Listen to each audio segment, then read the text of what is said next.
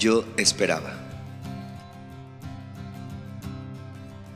Bienvenidos al segundo episodio de Cápsulas Reflexivas. Yo soy Fernando Samperio, psicólogo y psicoterapeuta gestal, y en esta ocasión reflexionaremos sobre las expectativas que ponemos en todo. ¿No te ha pasado que vas a ver una película esperando que sea de cierta manera y no resulta así? ¿Qué te pasa cuando esto sucede? ¿No resulta de alguna manera decepcionante?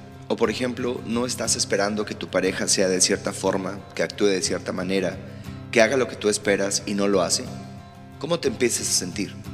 Si eres alumno y esperas que una clase o incluso una carrera sea como lo imaginaste o planeaste y no lo es, ¿no pierdes las ganas de poner empeño? O si haces algo por alguien, ¿no esperas que ese alguien sea agradecido o se comporte igual contigo? Incluso con los hijos, si eres padre o madre, ¿no esperas que tus hijos sean como tú imaginaste? ¿Y qué pasa si no lo son?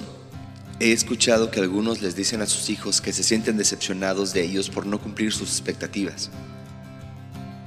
Leí una noticia donde un estudiante, quien había sido expulsado de la universidad por sus calificaciones, no había visto la cara de decepción tan grande de sus padres, excepto por la ocasión en la que les comentó de su expulsión. Por ello, y sin decirles nada, para que ellos estuvieran contentos, él estudió sin decirles hasta que un día los invitó a su graduación para darles una gran sorpresa. Él quería que ellos no estuvieran decepcionados, pero la verdad era que en el fondo no quería estudiar esa carrera. Por eso, no le había puesto dedicación a la primera vez que la cursaba. Sin embargo, lo hizo por ellos, por cumplir con las expectativas de sus padres, dejando atrás las suyas. En una ocasión se me ocurrió decir en un programa al que me invitaron que yo no recomendaba poner expectativas en los hijos, y una persona del público dijo, por lo menos debemos tener las expectativas básicas, como de que estudien una carrera, y yo le contesté, ¿y qué te pasará si pones esas expectativas en tus hijos y ellos no quieren estudiar una carrera universitaria? ¿No te quedarías decepcionada? Lo que sí quiero aclarar es que no debemos confundir las expectativas propias con darles herramientas de vida a los hijos. Y si en lugar de poner expectativas en algo o en alguien nos dejamos sorprender por la vida, ¿qué pasaría? ¿Lo has intentado? ¿Qué opinas tú acerca de las expectativas? ¿Son necesarias? ¿Te han servido de algo? Cada uno podría definir si le son funcionales o no. Te invito a que te des cuenta si lo son o no.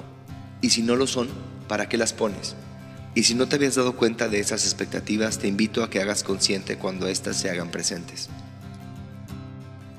Lo cierto es que lo que tú deseas es solamente tuyo y de nadie más. También te invito a descubrir si las cosas que tú haces son porque tú quieres o intentas cumplir con las expectativas de los demás. Espero que esta reflexión te acompañe para darte cuenta de algo en tu vida y si lo crees funcional para ti o para alguien, te pedimos compartirlo en tus redes. Nos escuchamos en el siguiente episodio de Cápsulas Reflexivas. Hasta pronto.